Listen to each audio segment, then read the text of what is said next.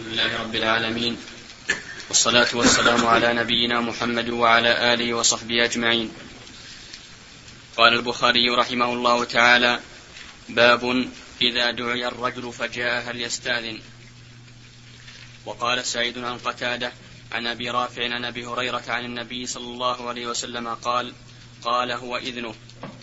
حدثنا أبو نعيم قال حدثنا عمر بن ذر وحدثني محمد بن مقاتل قال أخبرنا عبد الله قال أخبرنا عمر بن ذر قال أخبرنا مجاهد عن أبي هريرة رضي الله عنه قال: دخلت مع رسول الله صلى الله عليه وسلم فوجدت لبنا في قدح فوجد لبنا في قدح، فقال: أباهر الحق أهل الصفة فادعهم إلي.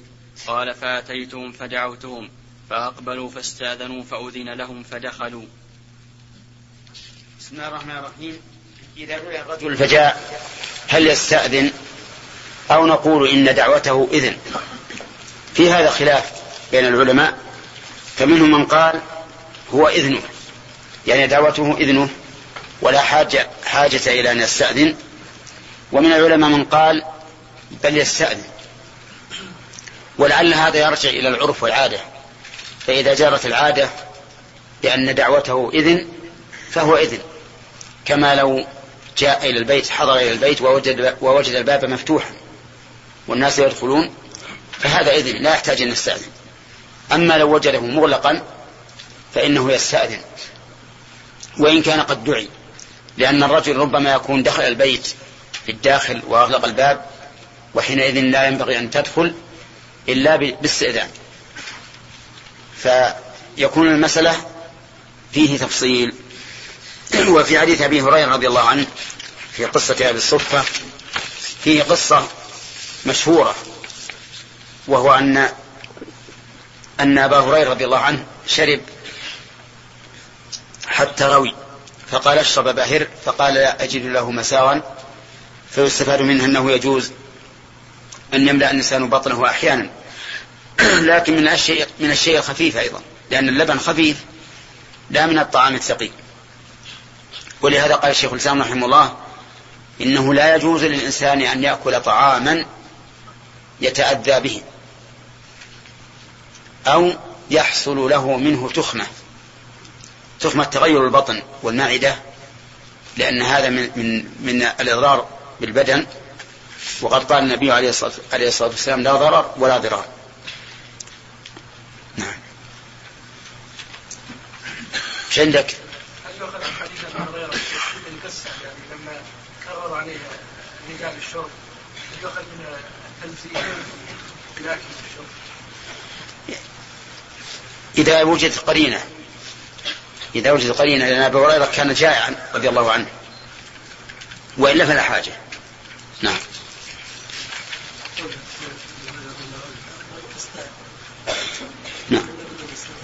نعم.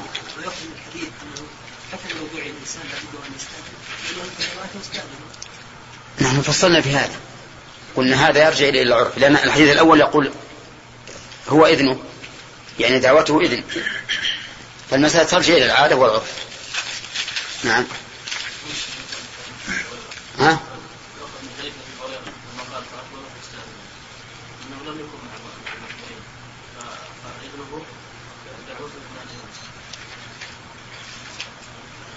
ما هي واضحة، والمؤلف ساقه هنا مختصرا. نعم. باب التسليم على الصحيحين. حدثنا علي بن الجعد قال أخبرنا شعبة عن سيار عن ثابت البناني عن أنس بن مالك رضي الله عنه أنه مر على صبيان فسلم عليهم وقال: كان النبي صلى الله عليه وسلم يفعله. نعم. هذا أيضا من هدي النبي صلى الله عليه وسلم، أنه كان يسلم على الصغار إذا مر بهم، وهذا من مكارم الأخلاق ومن تعليم الصبيان أيضا. ففيه فائدتان: أولا التواضع وكرم الخلق، والثاني تعليم الصبيان للآداب والأخلاق الفاضلة. نعم.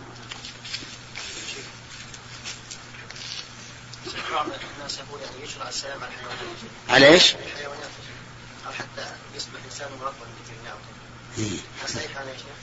والله إذا كان مثلها يشرع أن يسلم،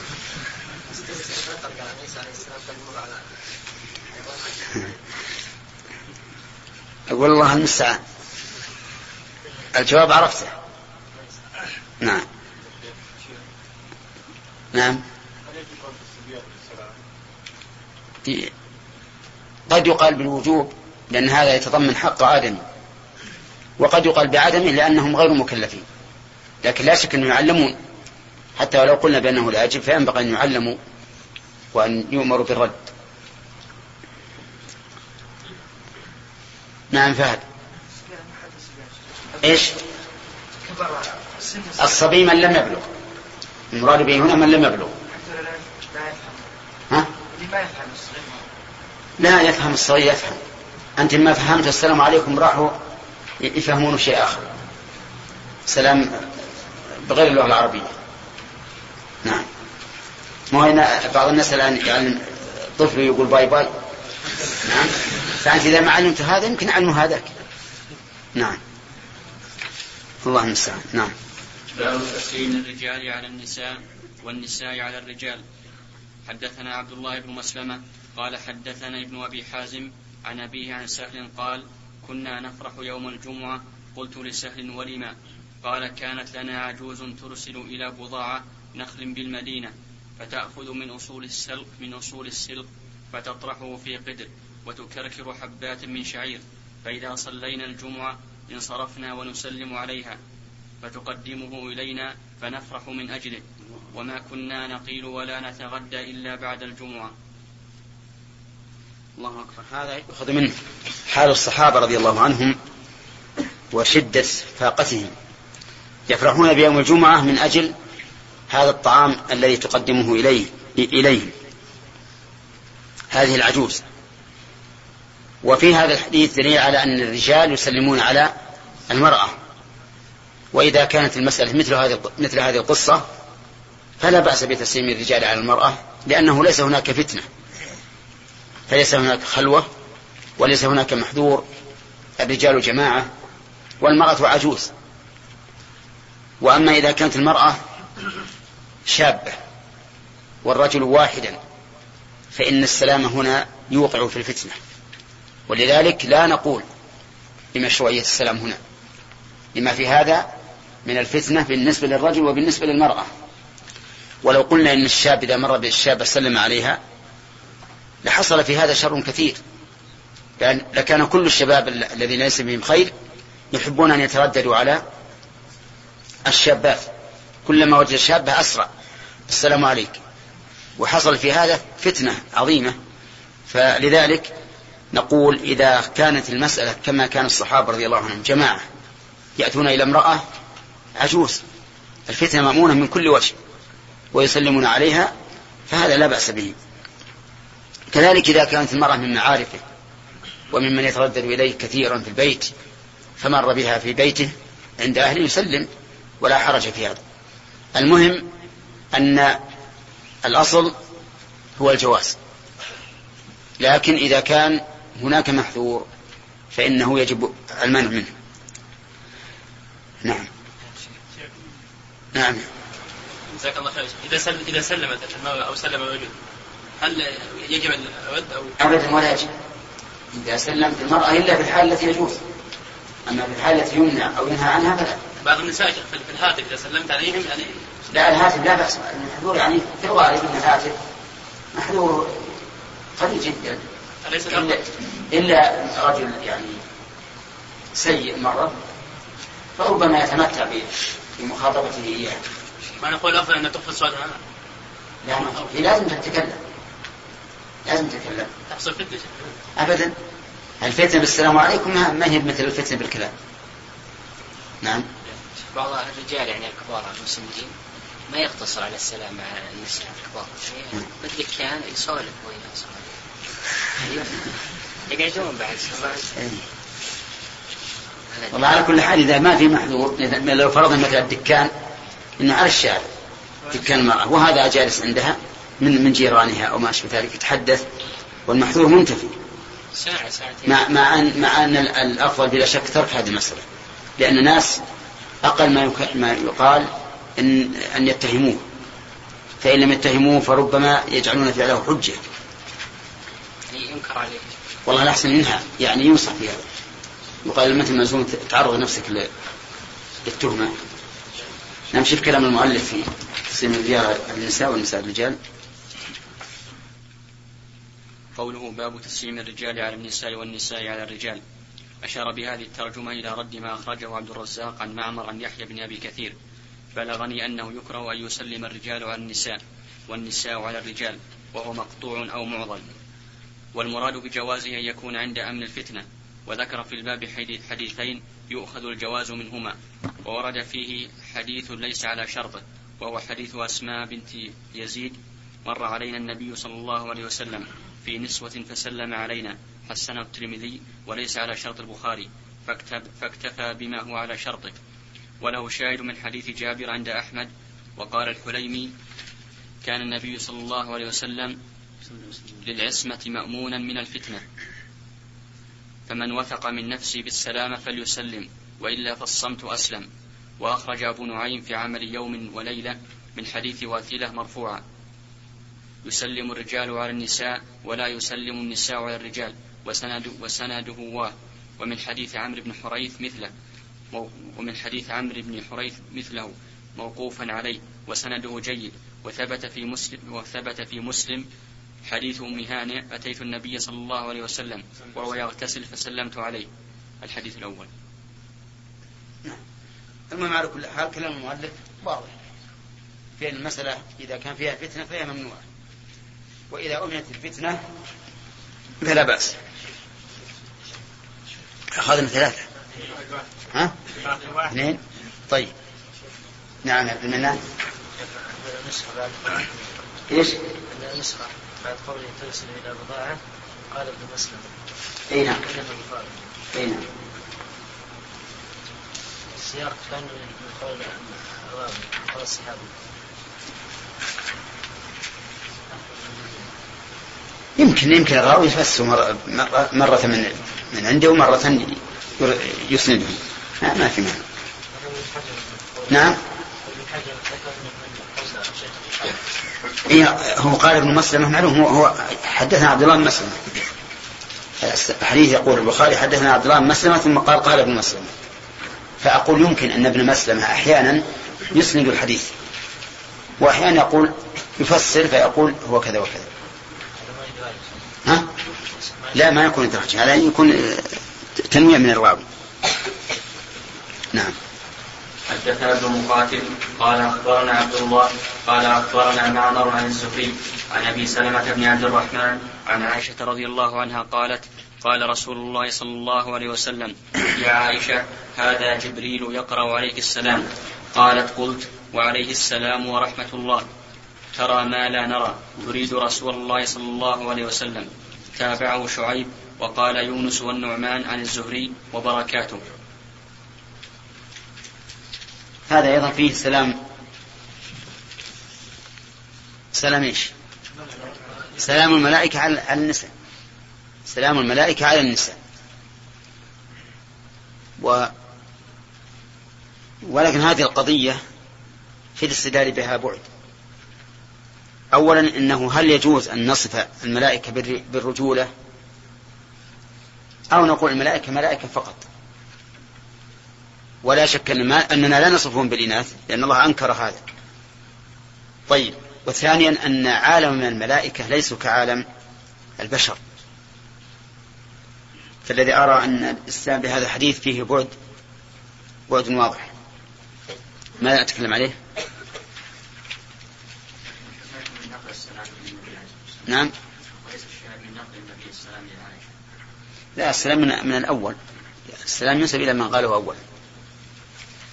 تقدم شرحه في المناقب وحكى ابن الدين أن الداودي اعترض. أن إيش؟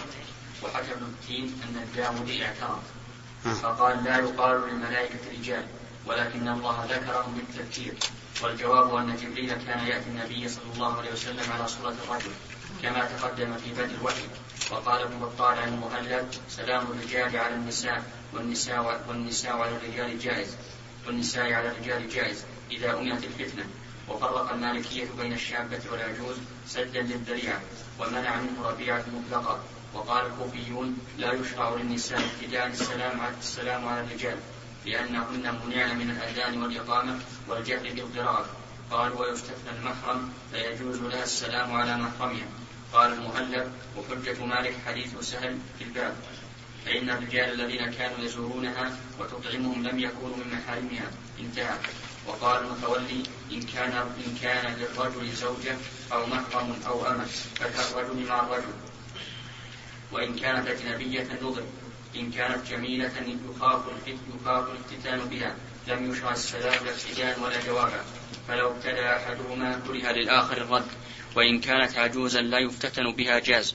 وحاصل الفرق بين هذا وبين المالكية التفصيل في الشابة بين الجمال وعدمه، فإن الجمال مظنة الافتتان بخلاف مطلق الشابة، فلو اجتمع في المجلس رجال ونساء جاز السلام من الجانبين عند أمن الفتنة. قوله تابعه.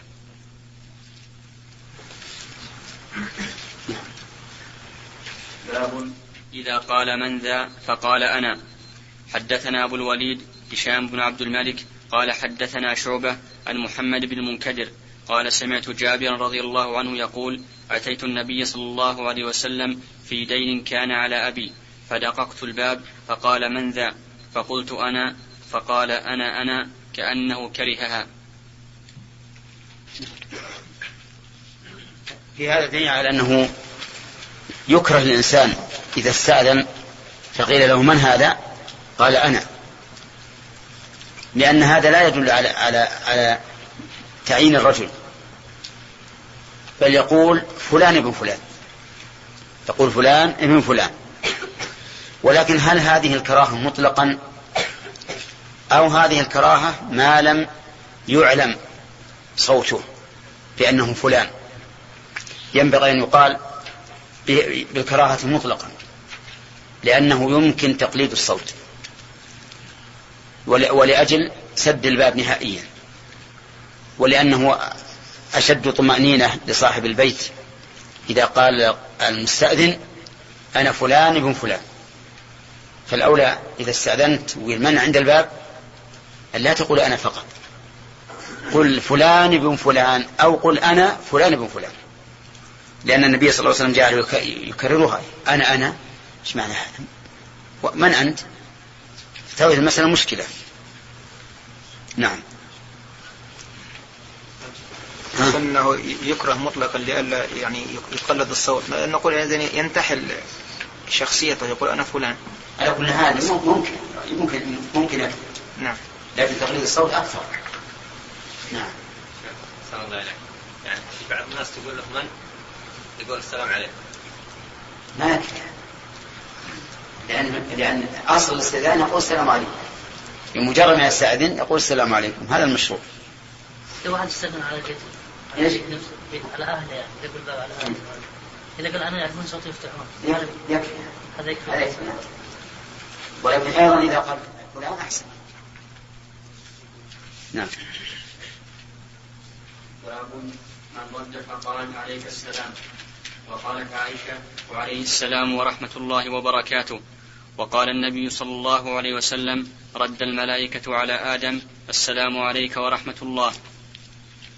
حدثنا إسحاق بن منصور قال أخبرنا عبد الله بن نمير قال حدثنا عبيد الله عن سعيد بن أبي سعيد المقبولي عن أبي هريرة رضي الله عنه أن رجلا دخل المسجد ورسول الله صلى الله عليه وسلم جالس في ناحية المسجد فصلى ثم جاء فسلم عليه فقال له رسول الله صلى الله عليه وسلم عليك السلام ارجع فصل فإنك لم تصل، فرجع فصلى ثم جاء فسلم فقال وعليك السلام فارجع فصل فإنك لم تصل، فقال في الثانية أو في التي بعدها علمني يا رسول الله، فقال إذا قمت إلى الصلاة فأسبغ الوضوء ثم استقبل القبلة فكبر ثم اقرأ بما تيسر معك من القرآن ثم اركع حتى تطمئن راكعا ثم ارفع حتى تستوي قائما ثم اسجد حتى تطمئن ساجدا ثم ارفع حتى تطمئن جالسا ثم اسجد حتى تطمئن ساجدا ثم ارفع حتى تطمئن جالسا ثم افعل ذلك في صلاتك كلها.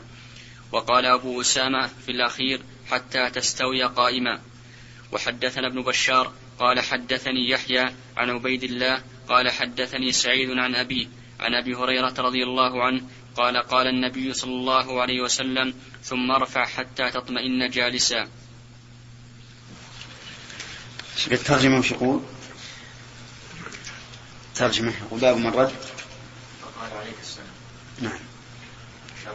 ايش شرح قوله باب من رد فقال عليك السلام يحتمل أن يكون أشار إلى من قال لا يقدم على لفظ السلام شيء بل يقول في الابتداء والرد السلام عليك، أو من قال لا يقتصر على الإفراد بل يأتي بصيغة الجمع، أو من قال لا يحذف الواو بل يجيب بواو العطف فيقول وعليك السلام، أو من قال يكفي في الجواب أن يقتصر على عليك بغير لفظ السلام، أو من قال لا يقتصر على عليك السلام بل يزيد ورحمة الله. وهذه 5 مواضع جاءت فيها آثار تدل عليها. فأما الأول فيؤخذ من الحديث الماضي أن السلام اسم الله فينبغي ألا يقدم على اسم الله شيء، نبه عليه ابن دقيق العيد، ونقل عن بعض الشافعية أن المبتدئ لو قال عليك السلام لم يجزئ.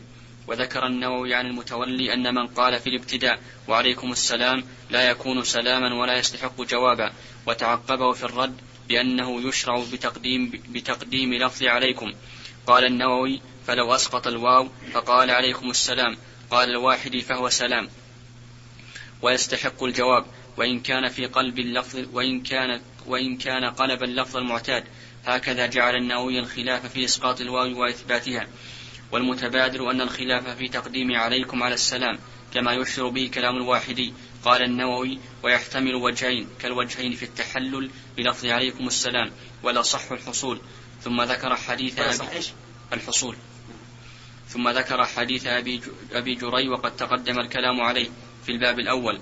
وأما الثاني فأخرج البخاري في الأدب المفرد من طريق معاوية بن قرة قال قال لي أبي قرة ابن يزيد المزني الصحابي ابن ياس المزني. إذا فالأفضل أن يبدأ بالسلام فيقول علي السلام عليك، وفي الرد أن يقول عليك السلام ليتبين الفرق بين الابتداء وبين الجواب. نعم. قال لي أبي قرة ابن ياس المزني الصحابي إذا وأما الثاني فأخرج البخاري في الأدب المفرد من طريق معاوية بن قرة قال قال لي أبي قرة ابن ياس المزني الصحابي إذا مر بك الرجل فقل السلام عليكم فقال السلام عليكم فلا تقل وعليك السلام فتفصه وحده.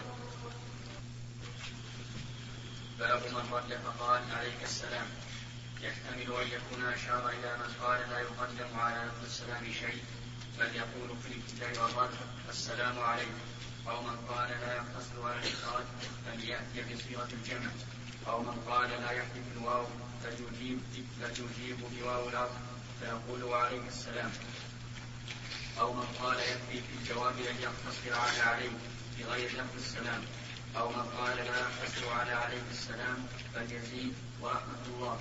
وهذه 5 مواضع جاءت فيها آثار تدل عليها. فأما الأول فيؤخذ من الحديث الماضي أن السلام اسم الله فينبغي ألا يقدم على اسم الله شيء نبه عليه ابن دقيق العيد، ونقل عن بعض الشافعية أن المبتدع لو قال عليك السلام لم يجزئ. وذكر النووي عن المتولي أن من قال في الابتداء وعليكم السلام لا يكون سلاما ولا يستحق جوابا، وتعقبه بالرد فإنه يشرع بتقديم لفظ عليكم. قال النووي فلو أسقط الواو فقال عليكم السلام قال الواحد فهو سلام ويستحق الجواب، وإن كان قلب اللفظ المعتاد. هكذا جعل النووي الخلاف في إسقاط الواو وإثباتها. والمتبادر أن الخلاف في تقديم عليكم على السلام كما يشرع به كلام الواحد. قال النووي ويحتمل وجهين كالوجهين في التحلل بلفظ عليكم السلام ولا صح الحصول. ثم ذكر حديث أبي هريرة وقد تقدم الكلام عليه. الواقع أن هذه المسألة الرد في قوله السلام عليك ينبغي أن لا تعلل، ينبغي أن يدل لها، لأن الحديث الذي ساقه المؤلف معلقا وقال النبي صلى الله عليه وسلم رد الملائكة على آدم السلام عليك ورحمة الله، حضرت من الملائكة على آدم. ما حاجة أن نعلل ونقول لأن السلام من أسماء الله فينبغي أن يقدم، لو أنه أشار إلى هذا كان أحسن. نعم، إنه لا يتكلم، ولا يتكلم عن الرد لا يتكلم عن الرد، لأن حتى ترجمة البخاري باب من رد فقال عليك السلام.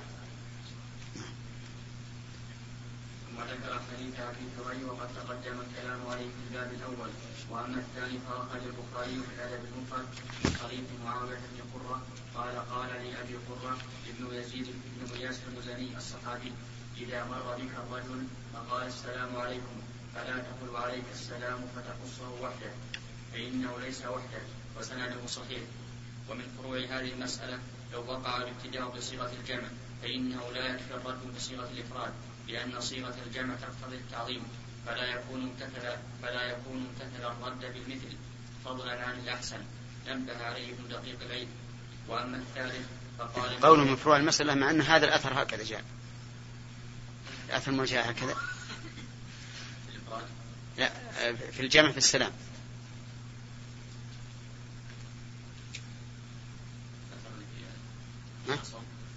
لا المؤلف أصل اللي قرأت هذا الأثر هذا. فقال السلام عليكم فلا تقل عليك السلام. نعم. فتقصه وحده. نعم. فإنه ليس وحده وسنده صحيح. طيب. ومن فروع هذه المسألة. قوله من فروع هذه المسألة ما هي المسألة؟ لو ساق الحديث الأول في قضية. نعم. تقديما. هذا. هو الأثر الأول في قضية التقديم. تقديم إيش؟ يعني في الرد لا إذا قال السلام عليكم فلا تقلوا عليك السلام، ما عندك هكذا؟ هو نهى عن أن ترد بالإفراد مع أنه سلم بالجمع. هنا طيب. يقول ومن فروع هذه المسألة لو وقع الابتداء بصيغة الجمع فإنه لا يكفي الرد بصيغة الإفراد. ما هو هذا الأثر؟ ها هذا الأثر. نعم. طيب. لأن صيغة الجمع تقتضي التعظيم فلا يكون امتثل الرد بالمثل فضلا عن الأحسن. نبه عليه ابن دقيق العيد. وأما الثالث فقال النووي اتفق أصحابنا أن المجيب لو قال عليك بغير واو لم يشرك وإن قال بالواو فوجهان. وأما الراجع فأخرج البخاري في الأدب المفرد إسناد صحيح. ووجه ذلك أنهم اتفقوا على أنه إذا قال عليك لم يجزئ، وفي وعليك وجهان، لأنه إذا قال وعليك فهو معطوف على قوله السلام عليك، يعني وعليك السلام الذي بدأت به. أما إذا قال عليك لم تكن هذه الجملة مبنية على الجملة السابقة، فما الذي عليه؟ هل هو السلام أو عليك كذا من الأشياء الأخرى؟ نعم. طيب. وأما الثالث فقال النووي اتفق أصحابنا أن المجيب لو قال عليك بغير واو لم يسلم وإن قال بالواو فوجهان. وأما الرابع فأخرج البخاري في الأدب المفرد بإسناد صحيح عن ابن عباس أنه كان إذا سلم عليه يقول وعليك ورحمة الله. وقد ورد مثل ذلك في أحاديث مرفوعة سأذكرها في باب كيف فردت على أهل الجنة. وأما الخامس فتقدم الكلام عليه في الباب الأول. الخامس ما هو؟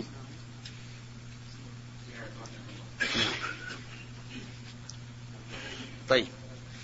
حديث تقرأه.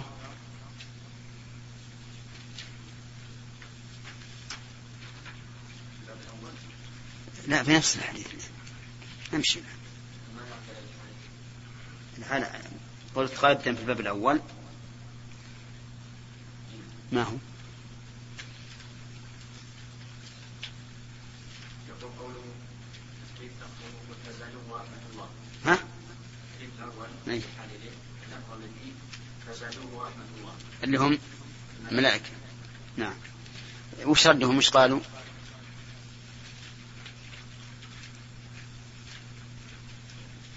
اقرأ الحديث ما في معنى. قالوا السلام عليكم ورحمة الله. لأن أول حديث قال. يقول عن أبي هريرة عن النبي صلى الله عليه وسلم قال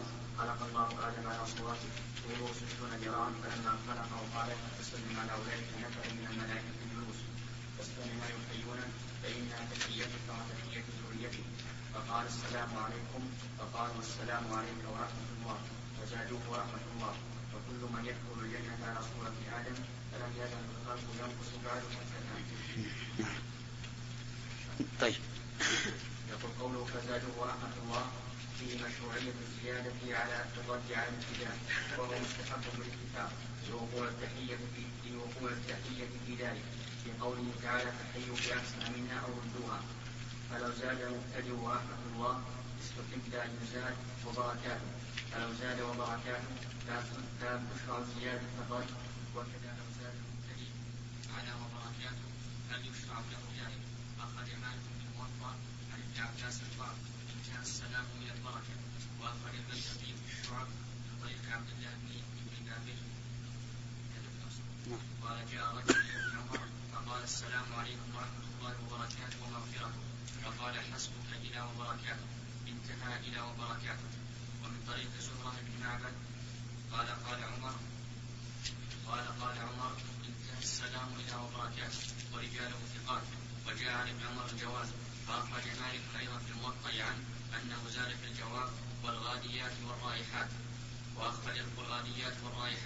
وأخرج البخاري في الأدب المفرد من طريق عمرو بن شعيب عن سالم مولى بن عمر قال كان ابن عمر يزيد إذا رد السلام فأتيته مرة فقلت السلام عليكم فقال السلام عليكم ورحمة الله ثم أتيته فزدت وبركاته فرد وزاد وطيب صلواته. ومن طريق زيد بن ثابت أنه كتب إلى معاوية السلام عليكم يا أمير المؤمنين ورحمة الله وبركاته ومغفرته وطيب صلواته. ونقل ابن دقيق العيد عن ابن الوليد بن رشد أنه يؤخذ من قوله تعالى فحيوا بأحسن منها الجواز في الزيادة على البركة إذا انتهى إليها المبتدئ. وأخرج أبو داود والترمذي والنسائي بسند قوله عن امرأة المصيب قال جاء رجل إلى النبي صلى الله عليه وسلم فقال السلام عليكم فرد عليه وقال عشر ثم جاء آخر فقال السلام عليكم ورحمة الله فرد عليه وقال 20 ثم جاء آخر فزاد وبركاته فرد وقال 30. وأخرج البخاري في الأدب المفرد من حديث أبي هريرة وصححه الألباني وقال 30 حسنا وكذا فيما قبلها صرح بالمعدود. وعند أبي نعيم في عمل يوم وليلة من حديث علي أنه هو الذي وقع له مع النبي صلى الله عليه وسلم ذلك. وأخرج الطبراني من حديث سالم الحديث بسند ضعيف رفعه فقال السلام عليكم كتب له 10 حسنات ومن زاد ورحمة الله كتبت له 20 حسنة ومن زاد وبركاته كتبت له 30 حسنة. وأخرج أبو داود من حديث سهل بن معاذ ابن أنس الجهني عن أبيه بسند ضعيف نحو حديث عمران وزاد في آخره ثم جاء آخر فزاد ومغفرة فقال 40 وقال هكذا تكون الفضائل. واخرج ابن السني في كتابه بسند موالي من حديث انس قال كان رجل يمر فيقول السلام عليك يا رسول الله فيقول له عليك السلام ورحمه الله وبركاته ومغفرته ورضوانه. واخرج البيهقي في الشعب بسند ضعيف ايضا من حديث زيد بن ارقم كنا اذا سلم علينا النبي صلى الله عليه وسلم قلنا وعليك السلام ورحمه الله وبركاته ومغفرته. وهذه الاحاديث الضعيفه إذا انضمت قوي ما اجتمعت عليه من مشروعية الزيادة على وبركاته. واتفق العلماء على أن الرد واجب على الكفاية. وجاء عن أبي يوسف أنه قال يجب الرد على كل فرد.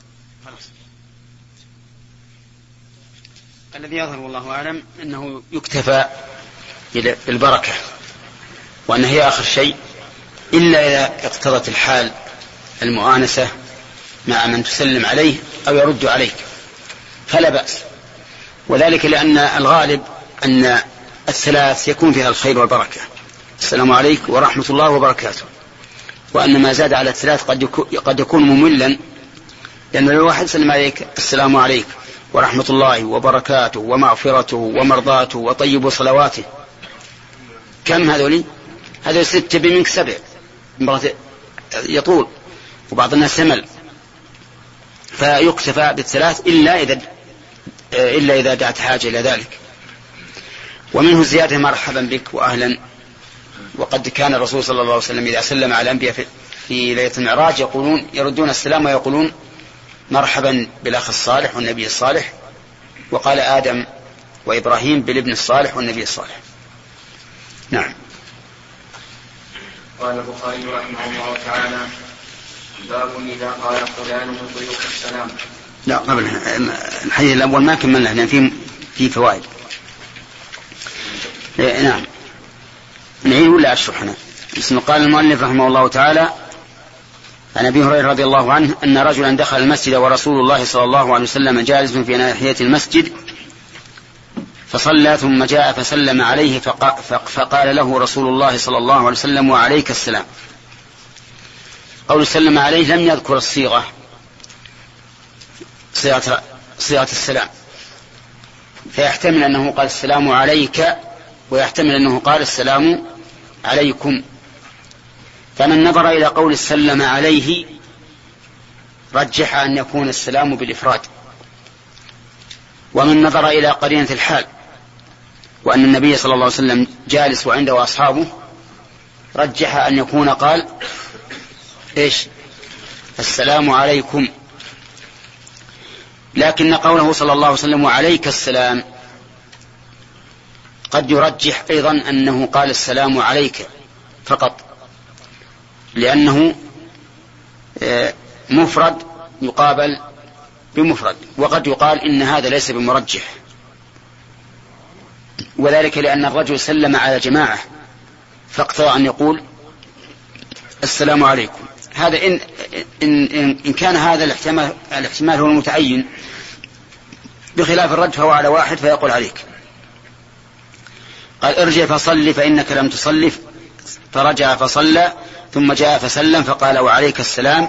فارجع فصل فإنك لم تصل. فقالت الثانية أو في التي بعدها: علمني يا رسول الله. طيب، قول فإنك لم تصلي نفى أن يكون صلى، لأن صلاته هذه غير معتد بها شرعا، ومنه نأخذ أن الفعل الذي لا يعتد به شرعا يصح أن ينفى وإن كان قد وجد.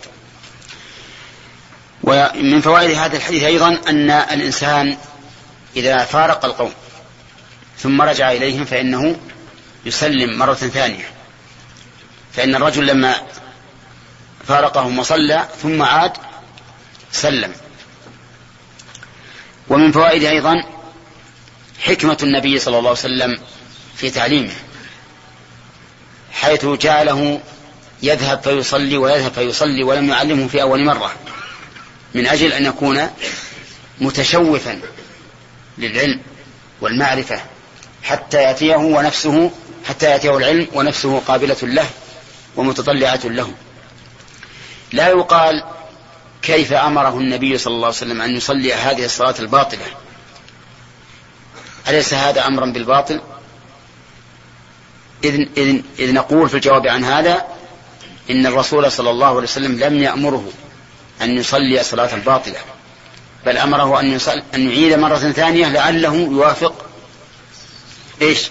الصواب. وفي النهاية سوف يعلمه النبي صلى الله عليه وسلم ما يجب عليه في هذا.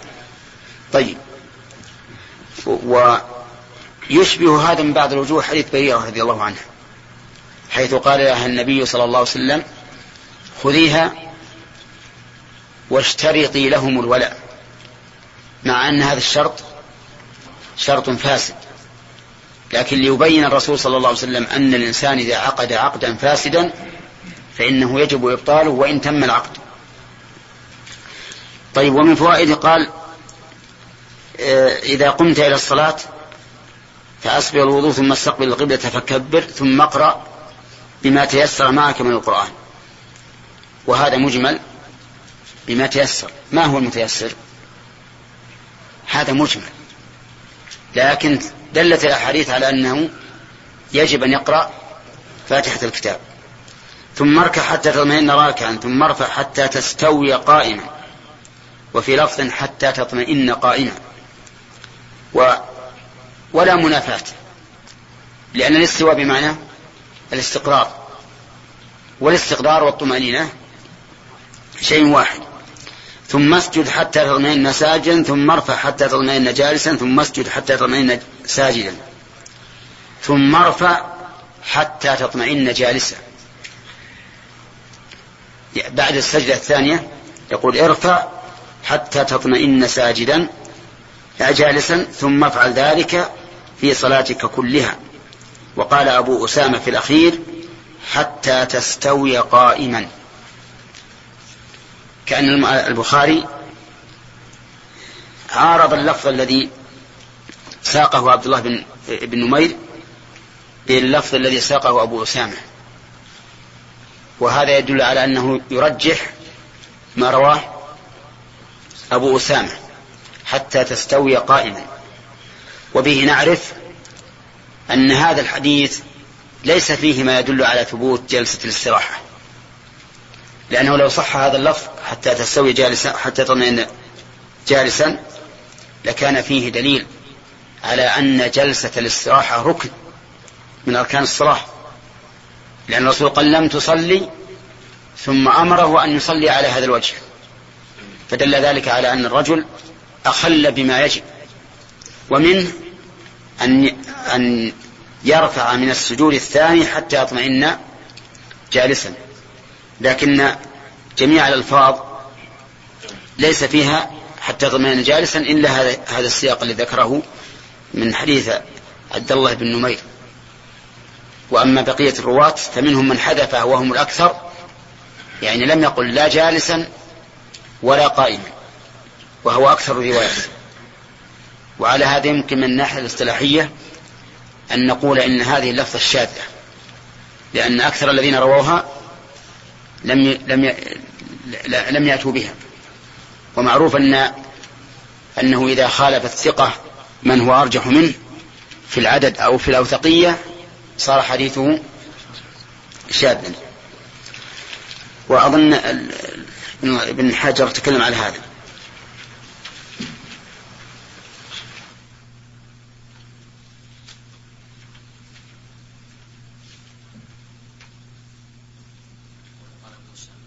نعم. وقوله قال أبو أسامة إلى آخره حتى تستوي قائما. وصار المصنف رواية أبي أسامة هذه في كتاب الإيمان والنذور على سلفه، وقد بينت جلسة الاستراحة المفتح اختصار البخاري على هذه اللفظة في هذا الحديث، وحاصله أنه وقع هنا في الأخير ثم رفع حتى تطمئن جالسا. وأراد البخاري أن يبين أن راويها خولف فذكر رواية أبي أسامة مشيرا إلى ترجيحها. وأجاب الداود عن أصل الإشكال بأن الجالس قد يسمى قائما لقوله تعالى ما دمت عليه قائما. وتعقبه المفتي بأن التعليم إنما ما دمت أو إلا ما دمت. ومنهم من تأمنه بقنطار لا يعده إليك. إيش إلا ما دمت عليه قائما. وهنا يقول شو الدولي وبأن الجالس قد يسمى قائما لقوله تعالى ما دمت عليه قائما. هذا عكس.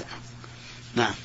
وتعقبه المفتي بأن التعليم إنما وقع لبيان ركعة واحدة والذي يليها هو القيام، يعني ما يكون قوله حتى تستوي قائما هو المعتمد. وفيه نظر لأن داود عرف ذلك وجعل القيام مشهورا على الجلوس واستدل بالآية. والإشكال إنما وقع في قولهم في الرواية الأخرى حتى تطمئن جالسا. وجلسة الاستراحة على تقدير أن تكون مرادة لا تشعر طمأنينة فيها، ولذلك احتاج الداولي إلى تأويله، لكن الشاهد الذي أتى به عكس المراد. والمحتاج إليه هنا أن يأتي بالشاهد يدل على أن القيام قد يسمى جلوسا. وفي الجملة المعتمدة صحيح كلام حاجة واضح، يعني لسنا نريد أن يكون القيام بمعنى الجلوس، نحن نريد أن يكون الجلوس بمعنى القيام هنا. طيب. وفي الجملة المعتمدة الترجيح كما أشار عليه البخاري وصرح به البيهقي، وجوز بعض من يكون المراد به التشهد والله أعلم. قوله في الطريق الأخيرة قال النبي صلى الله عليه وسلم في المرأة حتى تطمئن جالسا، هكذا اقتصر على هذا القدر من هذا الحديث وساقه في كتاب الصلاة من تمامه. طيب نعم.